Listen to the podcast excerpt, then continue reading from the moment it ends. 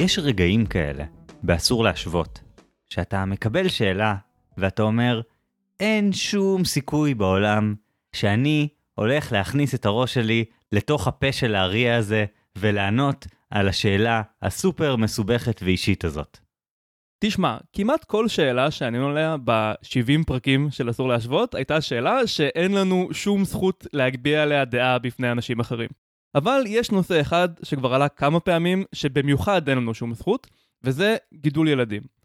והפעם השאלה ששאלו אותנו הרגישה כל כך מהותית וחשובה, ועם זאת שאלה שאין לנו איך להתמודד איתה בכלל, שאמרנו, לא יודע, זה גדול עלינו.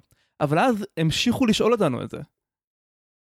כן, זה נדיר שמקבלים את אותה שאלה משני אנשים שונים בטווח זמן כל כך קצר, ומה לעשות, העם דורש, ולכן היום אנחנו נענה לשאלות של נעמה ושל ישי. נתחיל מנעמה. אני בת אוטוטו 33, נשואה עם ילדה בת כמעט שנתיים. אנחנו מתלבטים אם להביא עוד ילד, ואם כן, אז מתי?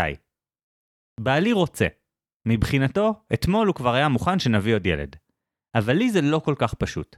התקופה של ה newborn, הילוד, הייתה לי נוראית. חוסר שינה משפיע עליי בצורה מאוד חדה, וכשהבת שלי נולדה חוויתי גם דיכאון אחרי לידה, ולקח לי זמן להיקשר אליה. אני לא להוטה לעבור את התקופה הזאת שוב. מעבר לזה, אני כרגע לא מרגישה את הצורך בעוד ילד, כמו שהרגשתי לפני שנכנסתי להיריון עם בתי. יש לי ילדה, אני אימא, עוד ילד לא יהפוך אותי ליותר אימא. זה פשוט כבר לא בוער בי. מצד שני, כן יש את השיקול של לא להשאיר את הבת שלי בת יחידה. גם עכשיו כשהיא גדלה, וגם בעתיד כשתצטרך לטפל בהוריה הקשישים. לא בגלל זה עושים ילדים, אבל בואו נודה על האמת, ברוב המקרים ילדים מוצאים את עצמם מטפלים בהוריהם בסוף החיים. אני מרגישה שלהשאיר אותה בת יחידה זה לעשות לה עוול. לכל השיקולים האלה מתווסף עניין הגיל שלי. אני אמנם לא מבוגרת, אבל אני גם לא צעירה. ולחכות עוד שנתיים שלוש ורק אז לנסות, אומר שאני כן אהיה מבוגרת כשאכנס להיריון, ומי מבטיח לי שאכנס על הניסיון הראשון. כלומר, אם אנחנו רוצים עוד ילד, זה יצטרך להיות בשנים הקרובות. אני מסתובבת עם המחשבות האלה כבר תקופה, ולא יודעת מה להחליט. מה לעשות? כן, אז uh, נעמה שאלה אותנו את השאלה הזו, ואנחנו קצת פחדנו לענות, ואז ישי פנה אלינו ושאל, האם לעשות ילד שלישי? אשתי רוצה ילד שלישי, ואני חושש בעיקר מירידה נוספת באיכות החיים שלי, ולכן לא רוצה ילד שלישי. אני די גרוע בשלבים המוקדמים של ילדים, גיל 0 עד 3, ודי סובל מזה. ומאידך, מאוד נהנה ממה שאחרי. הגדול בן 7 והוא נפלא. יש לנו גם בת בת 2 ושניהם בריאים ונפלאים. אנחנו שנינו בני 40, ויש לנו שני עוברים קפואים שעברו בדיקה גנטית. ועכשיו זה די בערך הזמן האחרון לעשות את זה, אם עושים את זה. מה דעתכם?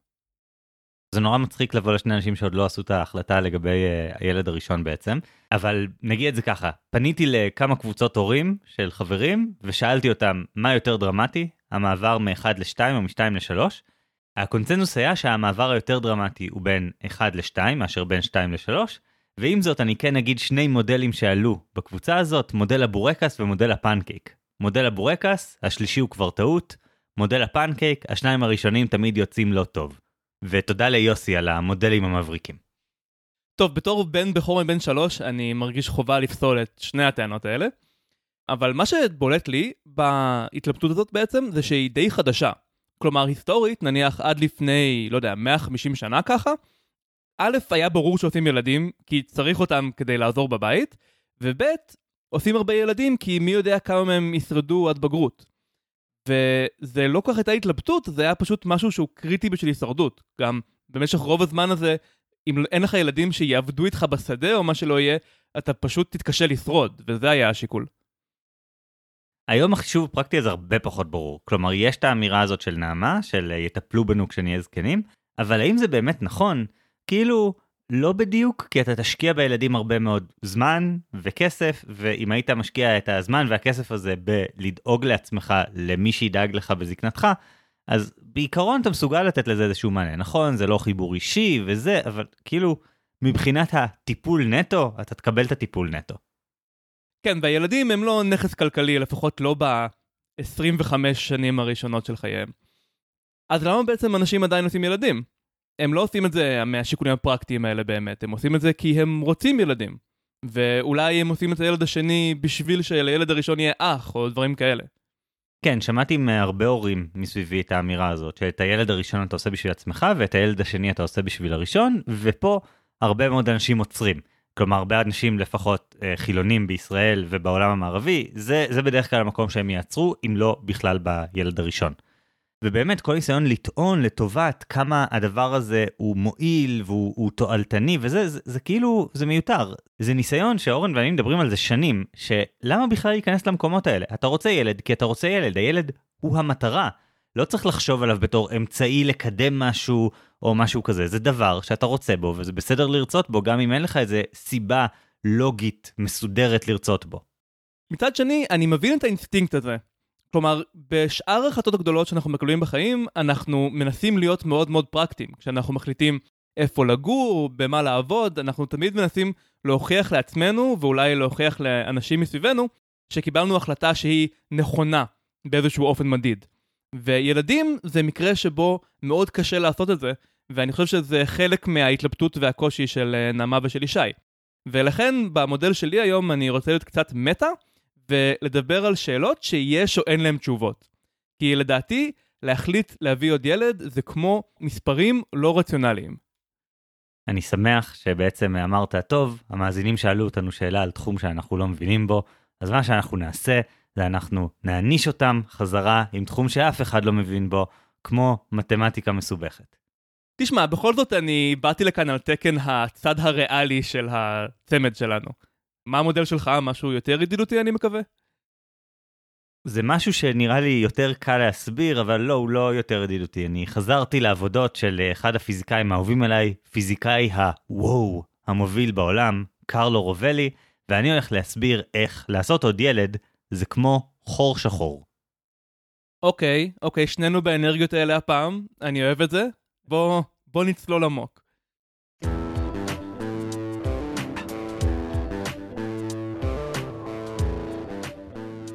נעמה וישי, אתם רוצים לדעת אם כדאי או צריך להוליד עוד ילד. זו שאלה קשה. בעצם יותר משאלה קשה. זו שאלה שאין עליה תשובה, לפחות לא עם הכלים הרגילים שאנחנו משתמשים בהם ברוב ההחלטות שאנחנו מקבלים. אי אפשר לעשות כאן ממש אה, טבלה של בעד ונגד, או לבחון מה הסיכוי שזה יצליח, או שום דבר בסגנון הזה. התועלת של ילד היא בציר כל כך שונה מהמחיר של ילד, שאני באמת לא חושב שאפשר להשוות, אני לא חושב שאפשר להגיד על זה משהו משמעותי. כלומר, יש מצבים שבהם אפשר להגיע למסקנה שאתם לא במצב לעשות ילדים, כי אין לכם כסף, או אין לכם פנאי, או כי אתם לא רוצים. אבל אני לא חושב שאפשר באותה צורה להגיע למסקנה שכן הגיע הזמן לעשות עוד ילד.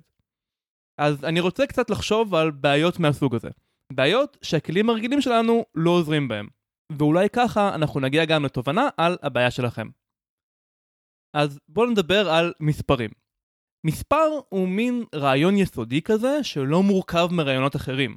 אז אם אנחנו שואפים להבין את העולם ואת איך שהוא עובד, זה מרגיש כמו מקום טוב להתחיל. קודם נבין את המספרים, ואז באמצעותם נשתמש בהם כדי להבין דברים יותר מורכבים, דברים כמו צורות, חפצים, זמן, כסף, כל מיני דברים כאלה בעולם.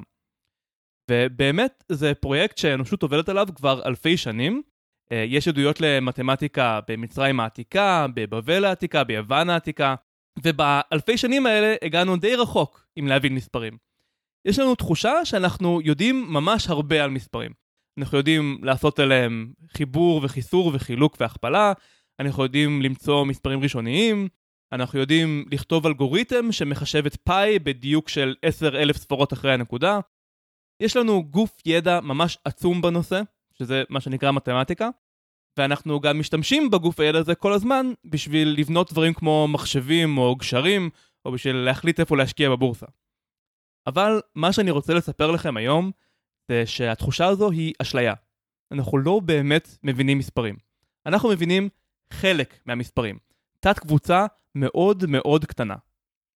מה הכוונה? אנחנו, כל המתמטיקה הזאת עובדת עם מספרים עד אינסוף. כאילו אין, אין מגבלה איפה, לא יודע, אמנם, לא יודע, 10 בחזקת מיליון, זה מספר כל כך גדול שקשה להבין אותו, וקשה לתפוס אותו, אבל מתמטית אנחנו יודעים לעבוד איתו, כאילו זה קשה לדמיין איך דבר כזה ייראה בעולם, וזה לא שאנחנו לא מבינים אותו.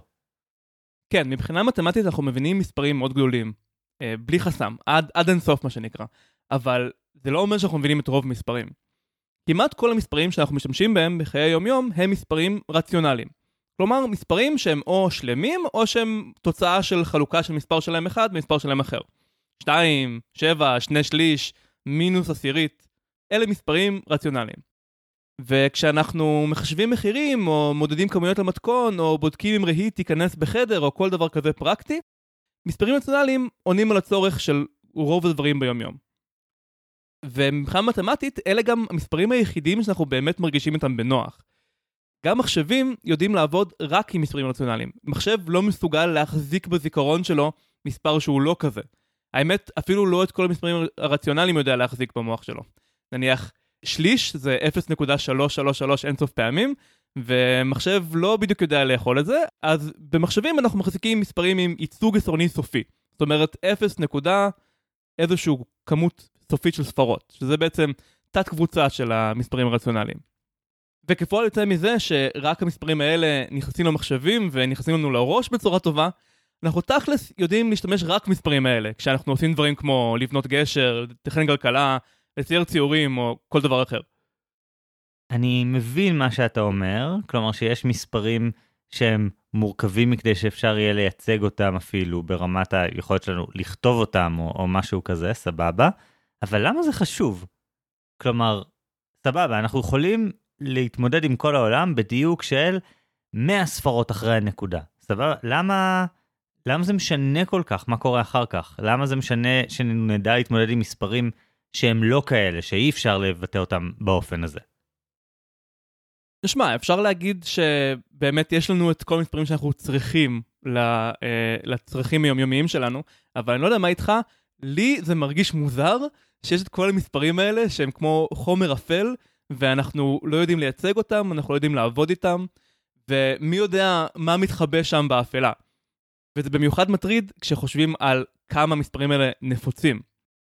מסתבר שאם היית יכול איכשהו לשלוף מספר כלשהו, מספר ממשי כלשהו, בכאילו הגרלה אקראית אה, הוגנת, הסיכוי שהוא יהיה רציונלי הוא אפס. זאת אומרת, יש כל כך הרבה יותר מספרים לא רציונליים שאנחנו לא יודעים לעבוד איתם, מאשר מספרים שאנחנו כן יודעים לעבוד איתם, שזה כאילו זניח. אמנם יש אינסוף מספרים רציונליים, אבל זה אינסוף הרבה הרבה יותר קטן. למי שמכיר, יש מספר בין מניה של מספרים רציונליים. זאת אומרת, יש אותה כמות במרכאות של מספרים רציונליים כמו מספרים טבעיים, שלמים. וכל השאר, שזה הרוב המוחלט, כאילו רוב זו מילה חלשה מדי, כמעט כל המספרים הם המספרים האפלים האלה. עכשיו, עם חלק מהם אנחנו יודעים לעבוד. נניח פאי. יש לנו אחיזה לא רעה בפאי. כמו שאמרתי קודם, יש לנו אלגוריתם שמאפשר לנו למצוא את פאי ברמת דיוק כמה שבא לנו, לא מוחלטת, אבל כאילו עם טעות כמה שיותר קטנה, אנחנו יכולים למצוא את זה. אם אנחנו מוכנים לחכות מספיק זמן. אבל הרוב המוחלט, שוב, הרוב המאוד מאוד מוחלט של מספרים הלא רציונליים, הם גם מה שנקרא מספרים לא חשיבים. זאת אומרת, אי אפשר לחשב אותם. אי אפשר להגיד למחשב איך למצוא אותם, אפילו אם ניתן למחשב אין סוף זמן. והמספרים האלה, אנחנו לא יודעים להגיד להם כלום. אנחנו לא יכולים אה, לחשב אותם, אנחנו לא יכולים להשתמש במשוואות, אנחנו לא יכולים להוכיח לגבי משפטים. אנחנו באמת חסרי אונים מול כאילו כל המספרים שיש, למעט כמות קטנטנה של יוצאי דופן מיוחדים שעליהם הצלחנו להגיד משהו. ולכן אני אומר שהתחושה הזו שיש לנו שליטה במספרים היא אשליה. בנוגע למספרים, אנחנו חיים על אי קטנטן של הבנה בתוך אוקיינוס אינסופי של בורות מוחלטת. כן, אבל שוב, אני חוזר לטענה שלי. נכון, אנחנו לא מבינים, ואתה מרגיש באי נוחות מול האוקיינוס האינסופי הזה של ידה ידה ידה, אבל לצורך כל מטרה פרקטית, אפשר למצוא מספר מספיק קרוב למה שאנחנו מחפשים, ולעבוד איתו. כלומר, אם אני בוחר גבול שרירותי של לעגל ל-100 ספרות אחרי הנקודה, שזה מלן, וזה לכל מטרה שימושית ביום-יום, או אפילו לא ביום-יום, אפילו ברוב המשוואות האחרות שאני מסוגל לדמיין, רוב השימושים בעולם האנושי שאנחנו מסוגלים לדמיין, זה יהיה סבבה. אפשר לעשות את הקירובים האלה, לא צריך להבין מה קורה שם כדי להבין את העולם. כן, בדיוק. וזה מביא אותנו חזרה לנעמה וישי. אנחנו מרגישים שאנחנו שולטים במספרים, למרות שבפועל אנחנו שולטים רק בממש קצת מספרים. ובאותה צורה, אנחנו מרגישים שאנחנו בשליטה בחיים שלנו, למרות שיש הרבה מאוד סיטואציות שבהן הכלים שלנו לא עובדים.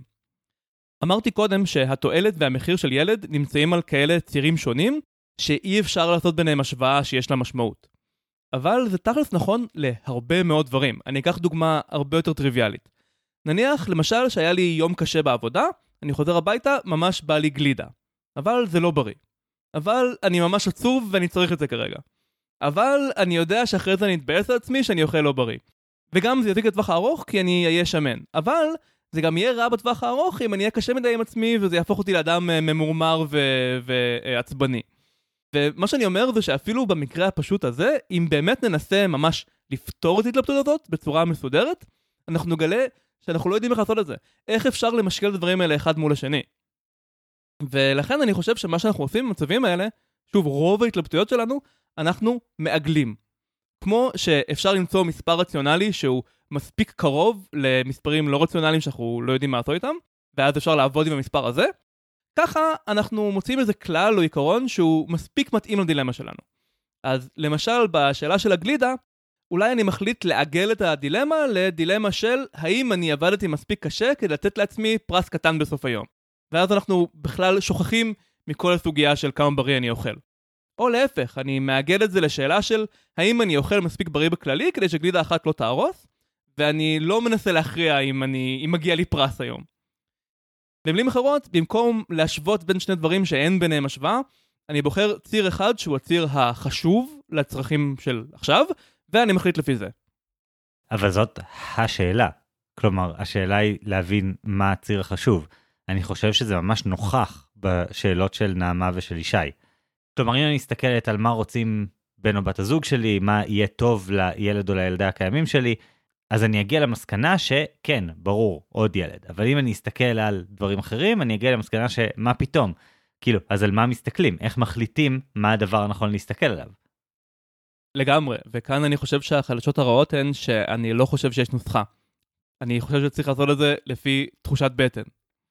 אבל כשאני אומר תחושת בטן, אני לא מתכוון שפשוט מחליטים שרירותית, רנדומלית. מה שאני אומר זה שצריך לקבל את זה שאי אפשר להגיע לתשובה הנכונה על בסיס תהליך מפורש של חישוב או שקלול. כאילו, מה זה תחושת בטן? תחושת בטן זה איזשהו משהו עמוק בתודעה שלנו שמסוגל לקבל את כל הדברים הסותרים האלה ולעשות להם עיבוד שאנחנו לא יודעים להצדיק אותו. אבל אני חושב שהוא משמעותי. ויותר מזה, אי אפשר להצדיק אותו, כי זה באמת משהו שהוא כמו מספר לא רציונלי. זאת אומרת, אם נתעקש לקבל הסבר מפורש למה זו החלטה נכונה, אנחנו נחכה לנצח. ולמרות זאת, בתור בני אדם, יש לנו איזו יכולת שהיא מעבר ל- לרציו. אבל גם אז, תחושות בטן לוקחות אותך להרבה מקומות בו זמנית. כלומר, אתה מכיר את הקטע הזה שאומרים, אל תלך לסופר רעב? למה זה? זה כי תחושות הבטן שלך, literally, ישפיעו עליך כשאתה בסופר, אם אתה רעב, ויגרמו לך לקנות דברים שאתה לא צריך. כלומר, יכול להיות שנעמה תקום בוקר אחד, ולא יודע, הילדה שלה ממש תחייך אליה איזה חיוך סופר מתוק בבוקר, ואז היא תגיד, וואלה, עוד ילד, אני מוכנה, הגיע הזמן, אבל זה תחושת בטן שהיא סופר רגעית, תחושת בטן יכולה להשתנות מיום ליום, או אפילו מדקה לדקה. אז מה הדבר שאמורים לעבוד לפיו? אני עדיין מרגיש שזה, שזה נורא נורא קשה. כלומר, זה נראה לי הפלונטר שנמצאים בו. המצב הזה שאתה אפילו לא יודע איך לפתור את המשוואה של איזה משוואה לפתור. חגי, אתה שוב מנסה למשוך את זה למקום של אופטימיזציה. איך אני אדע שבחרתי נכון? איך אני מחשב נכון ומה המשוואה או מה הפתרון? אבל זה בדיוק העניין.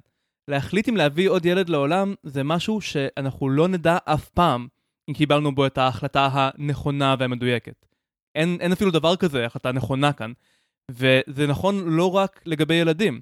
פשוט עם ילדים זה הרבה יותר מובהק.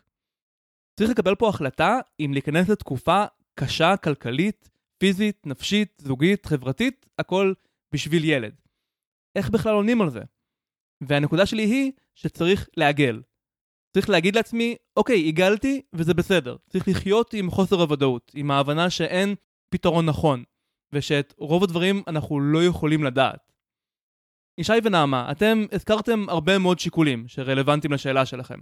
האתגר של תינוק ילוד, הבעייתיות שהבת תהיה בת יחידה, הרצון של בן או בת הזוג, השעון הביולוגי, המצב הכלכלי, ואפשר להוסיף לרשימה הזו גם עוד דברים, אה, חשש לגבי העולם שאליו אנחנו נכנסים ילד, השפעה אפשרית על הקריירה, פער גילאים גדול מדי בין האחים, ועוד ועוד. אז העצה שלי אליכם היא פשוטה. תחזיקו בראש כל השיקולים האלה, אבל אל תנסו לפתור את המשוואה. כמו רוב הבעיות, גם זו בעיה לא רציונלית. אבל אם תהיו קשובים לתחושת הבטן שלכם, תדעו אם אתם רוצים לעגל אותה למעלה או למטה.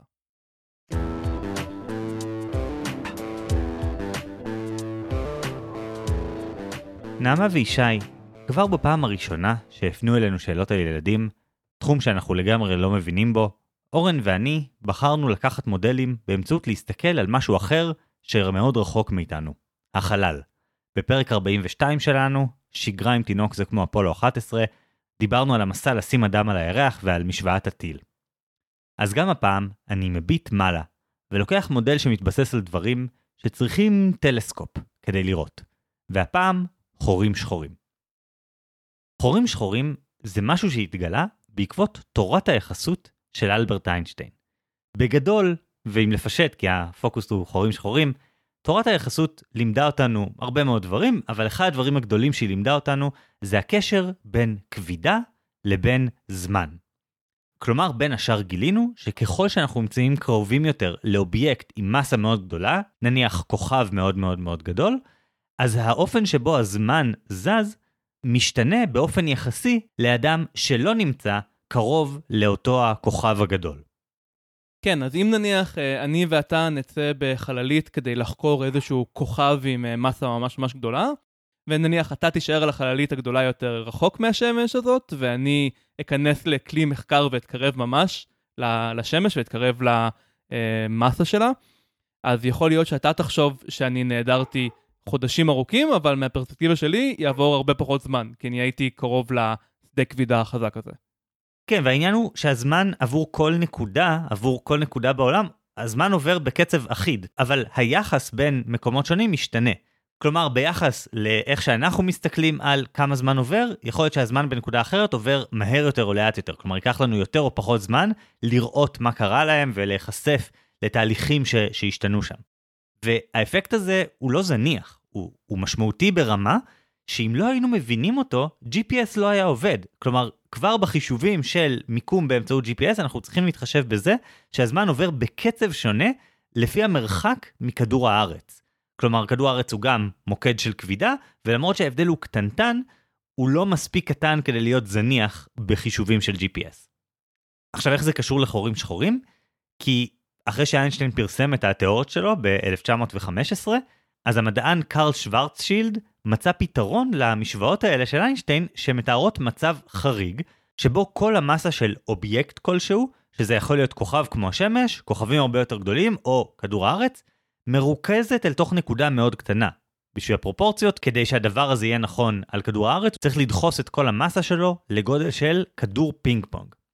כשדוחסים כל כך הרבה מסה לכל כך מעט מרחב, הכל נעשה ממש ממש מוזר. הדבר הקלאסי שאנחנו יודעים על זה, זה שהדבר הזה בולע אור. כלומר, יש איזושהי נקודה, שנקראת אופק האירועים, שמעבר לה, הכבידה כל כך חזקה, שאי אפשר לצאת. שהאור לא מסוגל לצאת חזרה אחרי שהוא פגע באובייקט. אבל בנוסף לזה, יש כמובן אפקט של זמן. כלומר, כשאני מסתכל על חור שחור, אני בעצם רואה משהו שעבורי הוא קפוא בזמן. הוא לגמרי לא זז. לצורך העניין, שוב, אם אני ואורן נהיה במשלחת הזאת לחקר של חור שחור, ואורן בטעות ייפול לתוך החור השחור, אז מה שיקרה זה שקודם כל הוא ממש ימות מהר מיד, בעיקר בגלל שהכבידה שתהיה מופעלת על, לא יודע, הרגליים שלו, תהיה הרבה יותר חזקה מזו שמופעלת על הראש שלו, והוא יעבור מה שנקרא ספגטיזציה, שזה בדיוק מה שזה נשמע. אבל יותר מזה, מה שיקרה זה שאם אני אראה את אורן נופל לתוך חור שחור, ונניח שהוא איכשהו מסוגל לשרוד את, ה, את הדבר הזה, אני אראה אותו מתקרב יותר ויותר לחור השחור, ואז כופה.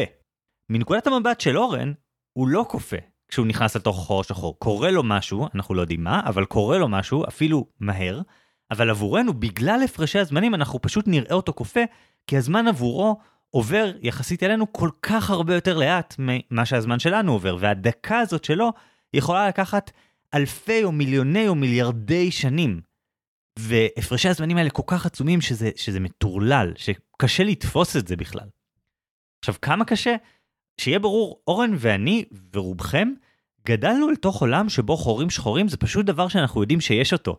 אבל למרות שהמשוואות זיהו שיש דבר כזה חורים שחורים לפני יותר מ-100 שנה, הפעם הראשונה שהצלחנו לראות אחד כזה, ולראות זה אמירה מורכבת נקרא לזה, כי צריך להשתמש בכל מיני הדמיות וכאלה, אבל הפעם הראשונה שהצלחנו לעשות את זה, היא באפריל 2019, על בסיס תמונות שצולמו באפריל 2017, לקח שנתיים לפתח אותן בעצם.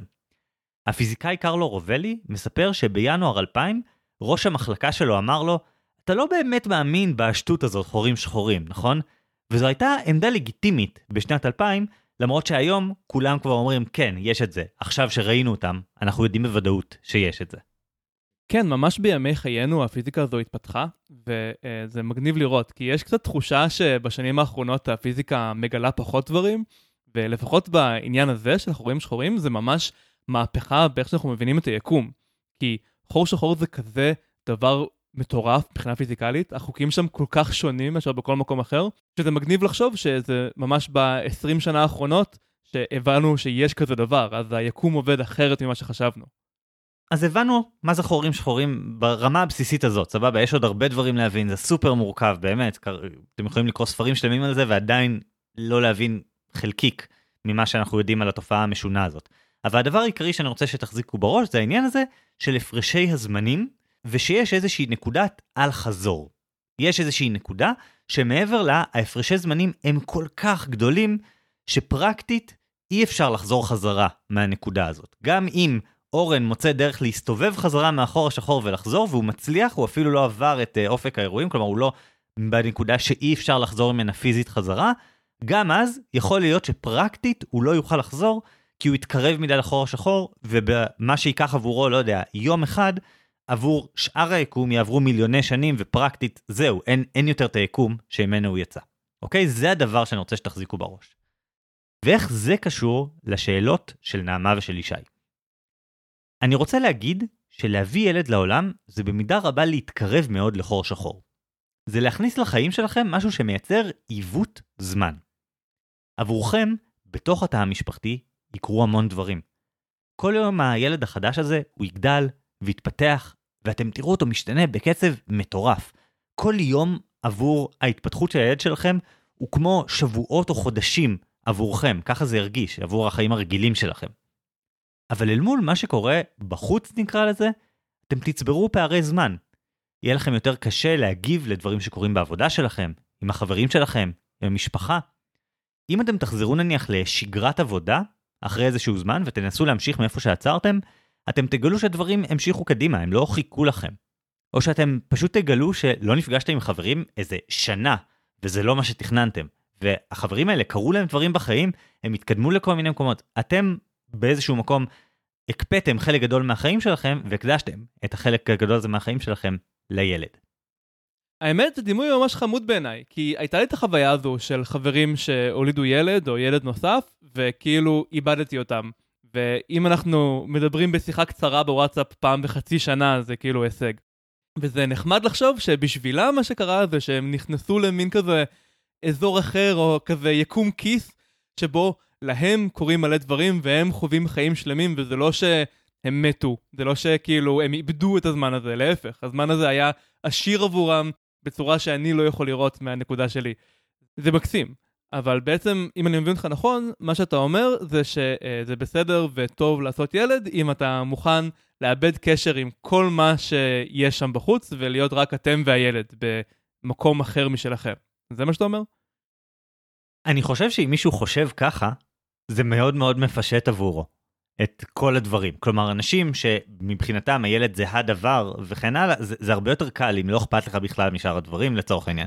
אבל אני חושב שיש מעט מאוד אנשים שהילד עבורם הוא ממש חזות הכל ואין להם עוד שאיפות בחיים וכן הלאה.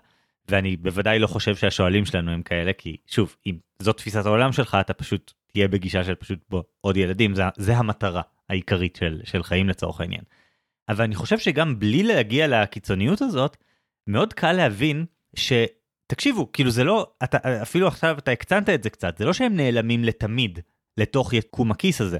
יוצאים ממנו בסוף. עכשיו יש אנשים שיוצאים אחרי חצי שנה, יש אנשים שיוצאים אחרי שלושה חודשים, יש אנשים שלוקח להם שנה, שנתיים, יש אנשים שחוזרים אה, להרים את הראש החוצה כשהילד הוא teenager. כל, כל בן אדם, כל זוג, וכמה זה חשוב להם, וכמה הם רוצים בזה, וכמה הוא יכול, ו- וזה שונות טבעית.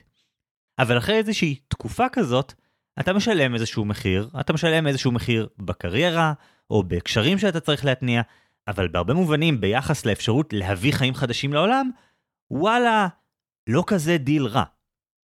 אבל בשאלות של נעמה ושל ישי אני שומע את הפחד מהתקופה הזאת, התקופה הראשונית הזאת. מהחוסר שינה, מהטיפול מסביב לשעון, וגם מהמשמעות שיכולה להיות לזה עבור שאר החיים שלהם. והעניין הוא שכמו עם חורים שחורים, שזה אפקט שנעשה יותר ויותר קיצוני ככל שאתה מתקרב יותר, ויש נקודה, שבה זה, נקרא לזה נקודת האל חזור. כלומר, בהתחלה כל יום שלך יהיה כמו יום וחצי בחוץ, ואז יום יהיה כמו שלושה ימים בחוץ, ואז יום יהיה כמו עשרה ימים בחוץ, ואז יום יהיה כמו שננה בחוץ, וכן הלאה, עד שבסופו של דבר אתה תגיע להפרשי זמן שמונעים חזרה פרקטית. ובאמת יש מקרים שבהם להביא ילד זה לא רק להתקרב לחור שחור, אלא ממש להיכנס פנימה או לעבור את נקודת האל חזור הזאת. הדוגמה הקלאסית שמדברים עליה המון בתקופה הזאת, זה שאם יש זוג שהזוגיות שלו מאוד רעועה, הם לא מסתדרים אחד עם השני, הם רבים מלא, הם נמצאים בקושי כלכלי בנוסף. ואז הם עושים את ההחלטה השגויה של להביא ילד לעולם כדי, במרכאות, לתקן את הנישואים, זה ידוע שזו החלטה נוראית. הזוג יביא ילד לעולם, אבל שני האנשים והמערכת הזוגית הזאת שנכנסה אל תוך הסיטואציה הזאת, אף אחד מהאנשים האלה לא הולכים לצאת מהאירוע הזה כמו שהם נכנסו אליו. לכל היותר יצאו החוצה אנשים לגמרי אחרים, וזו מבחינתי המקבילה של ליפול לתוך חור שחור. עד שתצא, כל הדברים כל כך השתנו, שלא איבדת כמה שנים, איבדת את הכל. זה יהיה בלתי הפיך. אבל ברוב המקרים, זה לא המצב. זה יהיה יותר כמו להתקרב. יהיו פערי זמן, יהיו מחירים, השנה שהייתם בה ליד חור שחור הייתה כמו ארבע שנים בחוץ, וואטאבר. אבל הנקודה היא שיהיה אפשר לחזור חזרה החוצה. ונעמה וישי, כשאתם תחזרו החוצה, זה לא שהזמן קפא עבורכם.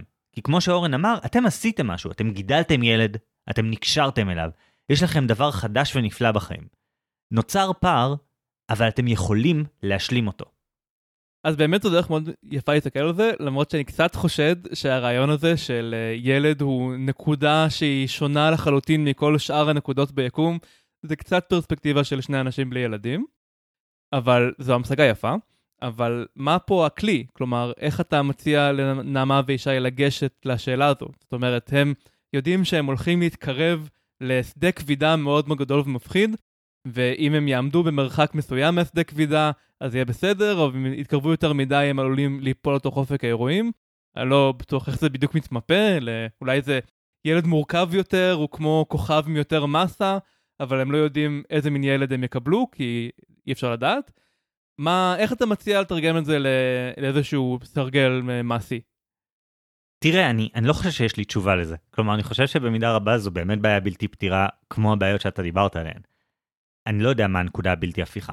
אני אגיד יותר מזה, מי שבוודאות לא יודע להגיד מה הנקודה הבלתי הפיכה, זה אני.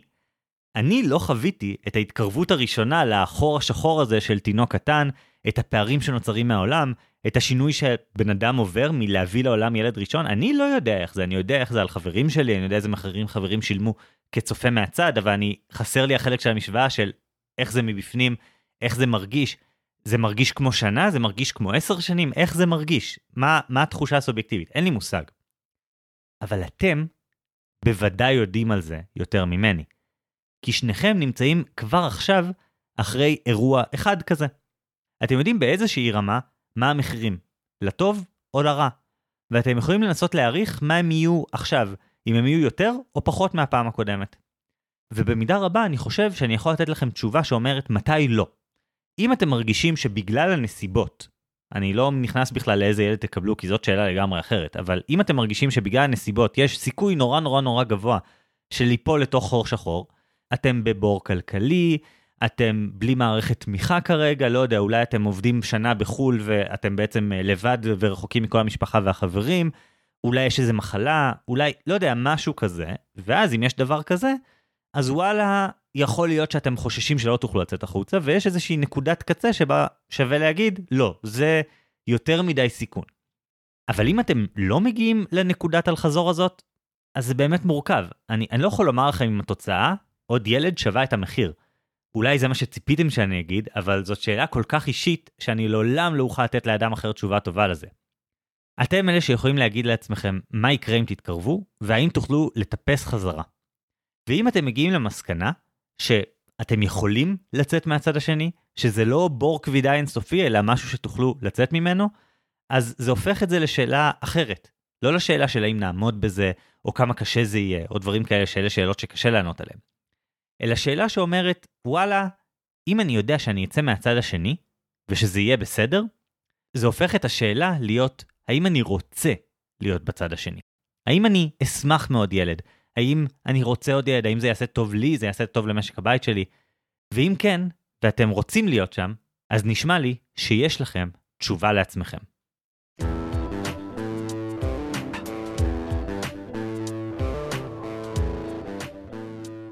חגי, כשהתחלת להסביר את המודל, אני הרגשתי שאולי זה מאוד מופשט, מאוד אבסטרקטי, אה, מאוד לא קשור לחוויה האמיתית של הורים, אבל אני חושב שבסופו של דבר הגעת לדימוי ממש ממש יפה, שבו השנים הראשונות עם ילד הם כמו הרפתקה שבה אה, מתקרבים ללב של חור שחור, וזו חוויה בלתי ניתנת להסבר למישהו מבחוץ, וכאילו צורת חיים אחרת. ואני חושב שזה משהו ש, שבאמת... אה, ממחיש הרבה מההתלבטויות והצד הטוב והרע של הדבר הזה. אבל אני כן חושב שבעצם זה שאתה מציע כאן איזה מודל שמרגיש מאוד uh, אמיתי ופיזיקלי, אתה מושך חזרה לכיוון הזה של האופטימיזציה והחישובים, שאני, כמו שאמרתי במודל שלי, אני חושב שזה לא יביא את נעמה וישי למקום שבו הם באמת יהיו שלמים עם ההחלטה, כי הם לא באמת יצליחו להוכיח לעצמם שזה הדבר הנכון. אורן, אני חושב שהכלי שאתה נתת הוא כלי קריטי לחיים. כלומר, היכולת שלנו לחיות עם אי ודאות היא מרכזית לכל החיים, ואולי השאלה הזאת של האם ומתי להביא ילד נוסף, או בכלל גם נכון לילד הראשון, היא פשוט לוקחת לאקסטרים את הדבר הזה שאנחנו עושים תמיד, בגלל שזאת החלטה כל כך כל כך בלתי הפיכה, שהמחיר של טעות הוא כל כך כל כך גדול. והיכולת לחיות עם זה ולהבין שאנחנו נעגל ושזה בסדר, היא קריטית לחיים. אבל אני חושב שמה שנעמה וישי היו צריכים מאיתנו, זו איזושהי המשגה שתעזור להם להבין לתוך איזה דילמה הם נכנסים.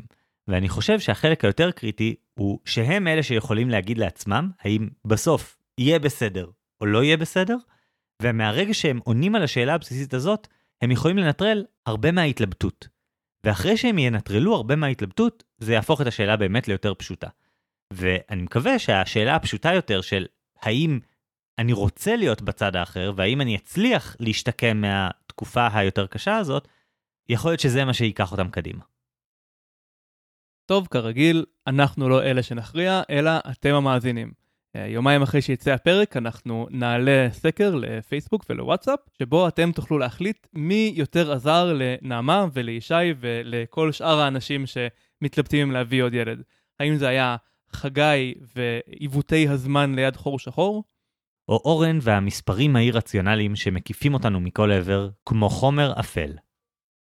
חוץ מזה, אנחנו מזמינים אתכם כמו תמיד להצטרף לקבוצת הוואטסאפ שלנו, אה, חובה להשוות בוואטסאפ, ששם יש תמיד דיונים ממש מעניינים אחרי כל פרק.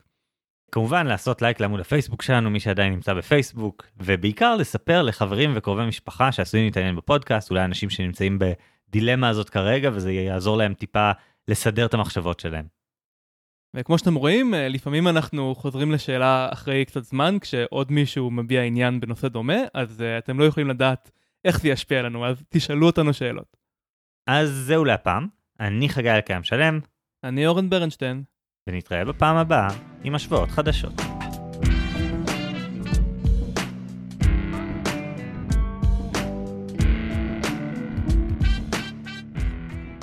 טוב, אז בפרק קודם פנה לנו עמרי, שרוצה לחזור הביתה ליישוב שבו הוא גדל ולהקים שם מפלגה שתשפר את מצב העיר ותתחרה בבחירות המקומיות. ובסקר 66% מכם הסכימו איתי שלהקים מפלגה זה כמו ההפקה של הסרט מקס הזוהם כביש הזעם, ומה שצריך זה מנהיג שהוא עם חזון, שהוא עקשן, אבל שהוא גם מסוגל להקשיב למי שהולך איתו. ולצערי רק 34% מכם הסכימו איתי, היועץ הפוליטי שאשכרה עזר להקים מפלגות, אני מזכיר לכם, שלהקים מפלגה זה כמו נישואים מוזרים. זה כמו שהנישואים בעולם הערבי השתנו והפכו להיות ממערכת שמבוססת על יחסים כלכליים לשותפות ערכית שמייצרת לנו את רוב העושר בחיים, אז בדיוק באותו אופן צריך להקים מפלגה שמבוססת על חיבור ערכי ולא על אה, אוסף של שכירי חרב שיצאו לרחובות בשמך. כן, והאמת שהפעם היו מלא מלא דיונים סופר מעניינים בוואטסאפ, שהיו קשורים קשר אה, רופף או לא קיים בכלל לנושא של הפרק, ואני רוצה להגיד עכשיו שאני מת על זה, ותמשיכו ככה, תעלו נושאים, לא צריך סיבה, כי הדיונים הם תמיד סופר סופר מעניינים. כן, רק רשימה קצרה, אז היו דיונים ארוכים על נהגי מוניות, ההשפעה של אימוני כושר בגילאים שונים, על מה זה צו מדומה ומה הקשר בין צו מדומה לבין חציל בטעם כבד, על האם מערכת החינוך באופן כללי מועילה או לא, וכמובן הרבה דיונים על פוליטיקה שזה קשור לפרק אבל לא למודלים ולא לעצות, אז כאילו זה, זה משהו כזה. אז יש לנו בעצם הרבה מאוד דיונים מעניינים, אבל מבחינת uh, דברים שרצינו להביא לפה שהם כזה תשובה לפרק, יש לנו קצת פחות, אז uh, נביא את התשובות הטובות ביותר שראינו של uh, איזה מודל היה יותר מדויק.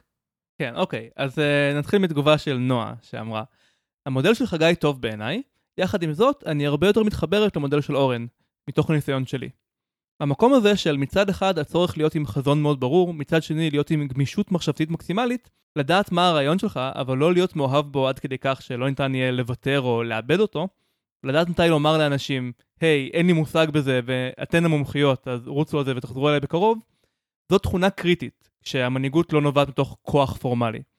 וגם מאפשר לרתום אנשים לתהליך, וגם מאפשר קצת שקט בראש ולא להיות ב micro-management מתיש.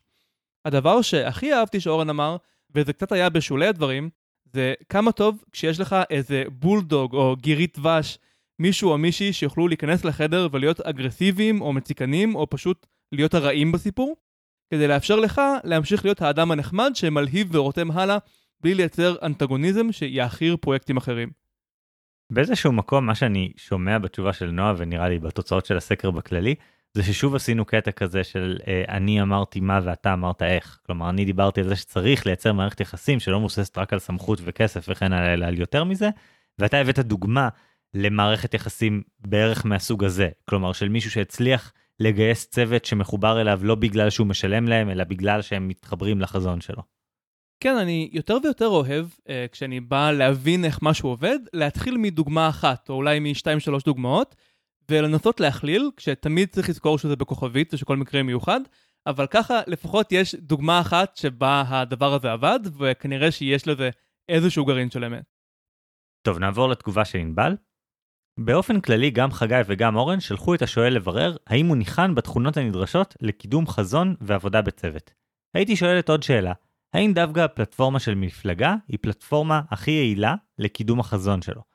לפעמים התשובה היא לא, והרבה יותר יעיל לעבוד דרך הדרג המקצועי, הרלוונטי לחזון, ולא חייבים לרוץ לבחירות בשביל זה. עבדתי שנים בתכנון ערים ומבנים עבור המגזר הציבורי, וראיתי הרבה רעיונות טובים שהיו צריכים למצוא את הפקיד הנכון עם האוזן הקשבת כדי להתממש, ומצד שני רעיונות שהדרג הפוליטי החליט עליהם והדרג המקצועי מסיבותיו שלו מסמס. בכל מקרה זה ציר ששווה לשקול לפעול דרכו. אני ממש אוהב את מה שענבל אומרת כאן, כי אני חושב שזה משהו שלגמרי התעלמנו ממנו במודל, כי אנחנו קיבלנו את זה שהמטרה היא להקים מפלגה, אבל המטרה היא לא באמת להקים מפלגה, המטרה היא לקדם שינוי חיובי ביישוב. להקים מפלגה יכול לעזור בזה, אבל תמיד צריך לזכור שיש עוד דרכים להשפיע. זה נכון מצד אחד, מצד שני אני כל הזמן מודע לכמה הדרג הפוליטי קריטי בדברים האלה. ראיתי כל כך הרבה אנשים בעיריות, בדרג מקצועי, שיש להם חלום על לייצר איזשהו שינוי, אבל הם ממש צריכים את הצ'מפיון, את האלוף, את המישהו מהצד הפוליטי, שהוא זה שהם יגידו לו, יש לי תוכנית, אני צריך שתלחץ על ראש העיר כדי שהתוכנית שלי תעבור. זה קורה מלא. ההצלחות הכי גדולות של רשימות קטנות כאלה ברשויות מקומיות, נובעות מזה שהם בעצם דורשים דרישה פוליטית לממש תוכניות של דרג מקצועי מאוד טוב. וברור שצריך את שניהם, אבל הנקודה היא שהרבה פעמים יש דרג מקצועי מאוד מאוד טוב, שממש סובל תחת הנהגה פוליטית לא טובה. וזה לעומת מצב שיש לצורך העניין דרג מקצועי לא טוב, ואז הדרג הפוליטי אמנם קשה לו יותר, אבל הוא כן מסוגל לעשות משהו בנושא. אני חושב שהפוך אה, הרבה יותר קשה. זה כזה דבר מסתורי, כאילו אני מרגיש את זה בצורה הקטנה שלי בתור שכיר בחברת הייטק, שבאמת לפעמים מה שקריטי זה הבן אדם הבכיר או מישהו שיכול להיות אלוף אה, מול הדרג הבכיר. לפעמים מה שקריטי זה כאילו ה deep state נקרא לזה, איזשהו בן אדם שכביכול אין לו כוח פורמלי, אבל אם לא בא לו לעבוד על זה אז זה לא יקרה. לפעמים זה איזשהו שילוב, לפעמים זה משהו אחר לגמרי, זה באמת, כאילו, טוב, בגלל זה יש אנשים שטובים בזה ויש אנשים שפחות. באיזשהו מקום זה שני הצדדים יכולים לחסום. כל אחד מהצדדים יכול למנוע שינוי, אבל לדעתי הצד הנבחר זה הצד שיש לו יותר יכולת להניע בעצמו שינוי משמעותי, לא שינוי קטן באיך מיישמים מדיניות, שזה דרג מקצועי כמובן יכול לעשות לבד. טוב, תגובה הבאה של איתמר. המודל של חגי עוסק בנושא שמאוד מעניין אותי. לא קראתי עליו הרבה כמו חגי, אבל בשולי הדברים אני כן ממליץ על העולם עד אתמול של ג'ארד דיימונד, שעוסק בחברות פרה-חקלאיות, השונות הרבה ביניהן, ומה אפשר ללמוד מהן. את האתגור הזה של המבנה המשפחתי שכולנו מכירים, יצא לי גם לראות משני כיוונים. גם מהצד המסורתי יותר, נגיד לשמוע מנשים שחיות בחמולות, כמה הן נתמכות על ידי דודות אחרי הלידה, וגם מהצד הליברלי יותר, נגיד לשמוע פוליאמורים, כמו שאורן הזכיר, מסבירים כמה זה יותר קל כשיש יותר משני מבוגרים בתא המשפחתי. לכל אחד יש גם חסרונות, אין ארוחות חינם, אבל יש מה ללמוד גם מהיתרונות של חברות שונות, ולהבין שהמבנה המשפחתי ה-weird הוא בגדול למתוח עד דק את היכולות ההוריות של שני הורים עובדים, ולהביא אותם למצב שאם אחד חולה אז המשפחה במשבר.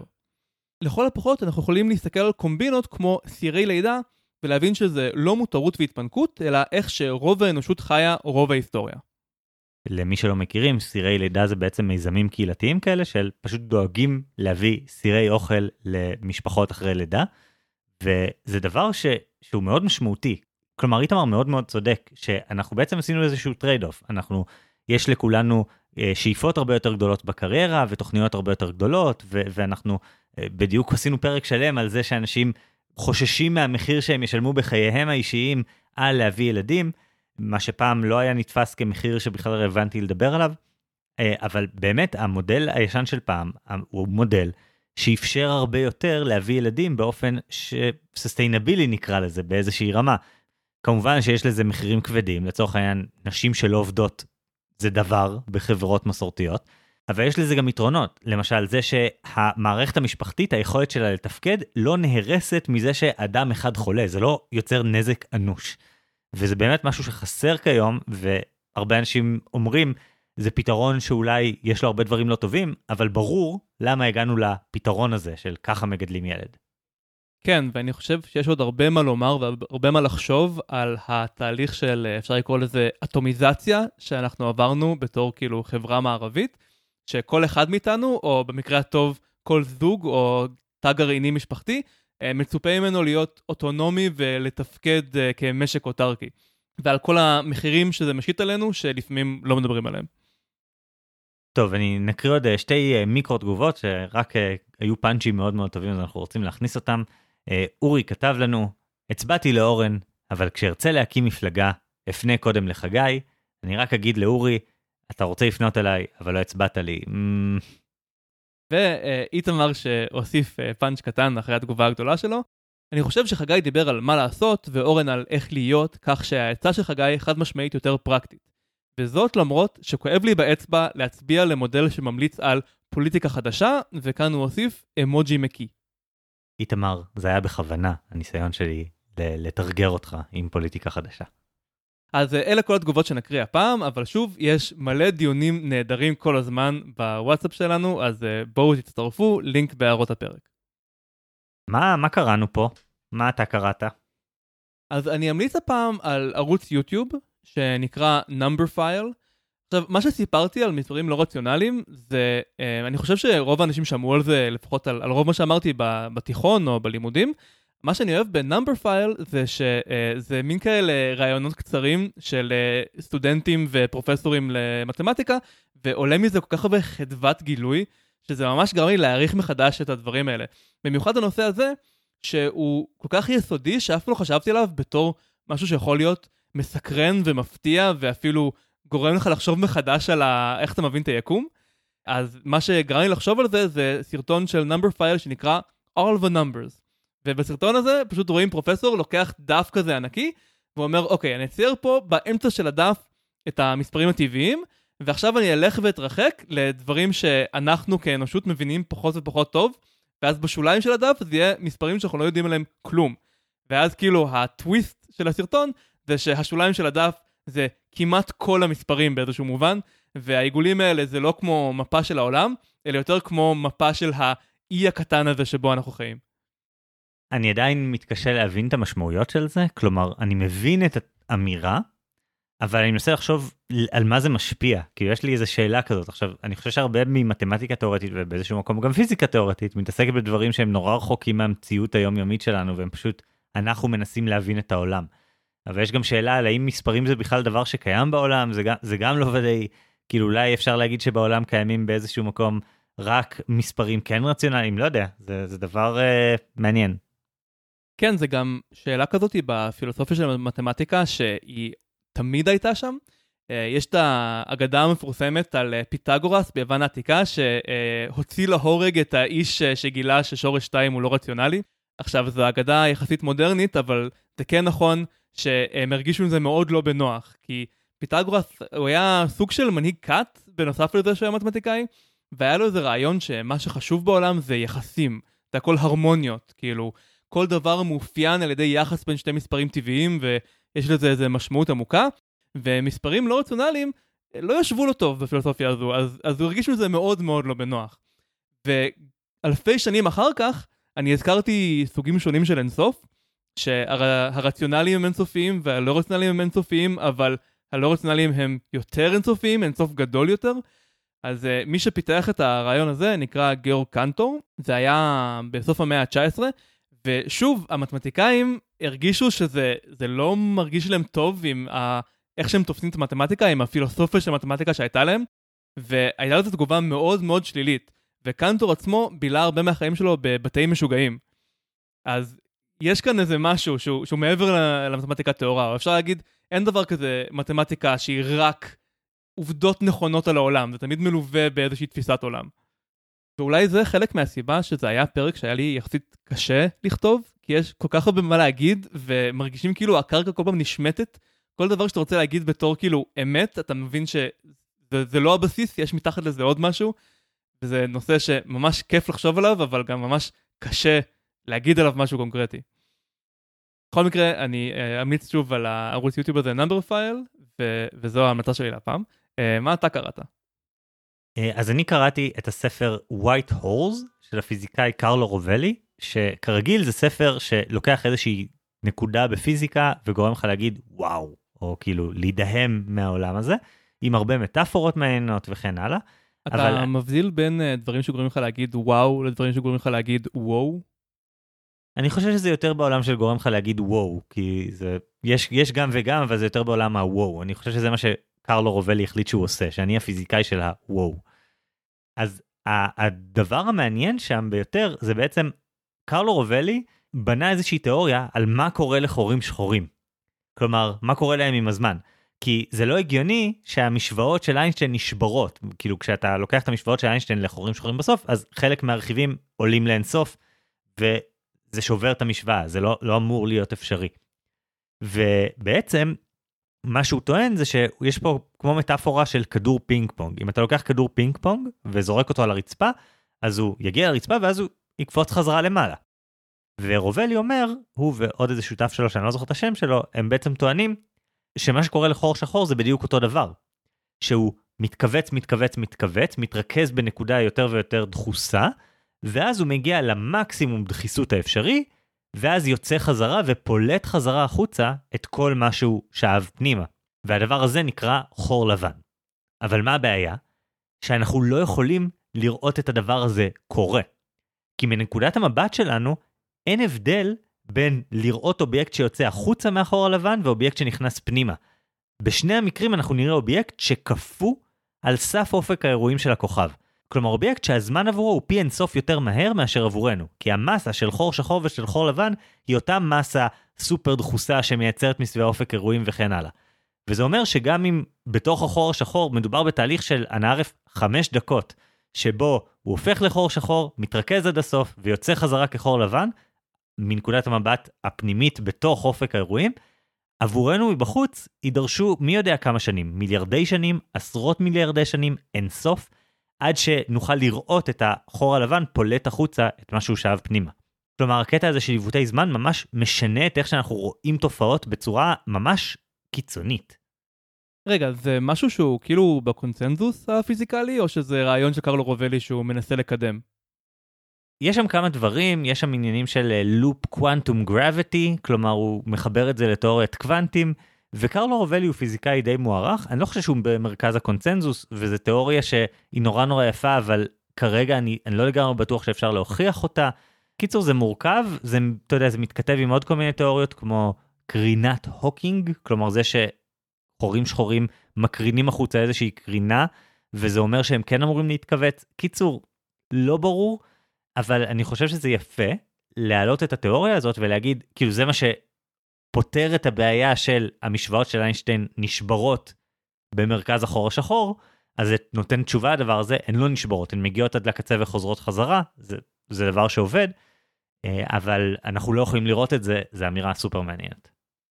תמיד מסקרן אותי כשקוראים ספר כזה של מדע פופולרי, כשאומרים משהו שהוא לא 100% מוסכם על כולם, אז האם זה הפיזיקאי מנסה לעשות קייס כזה דרך אה, בית המשפט של דעת הקהל, כי הוא לא הצליח לשכנע את הז'ורנלים לפרסם את זה.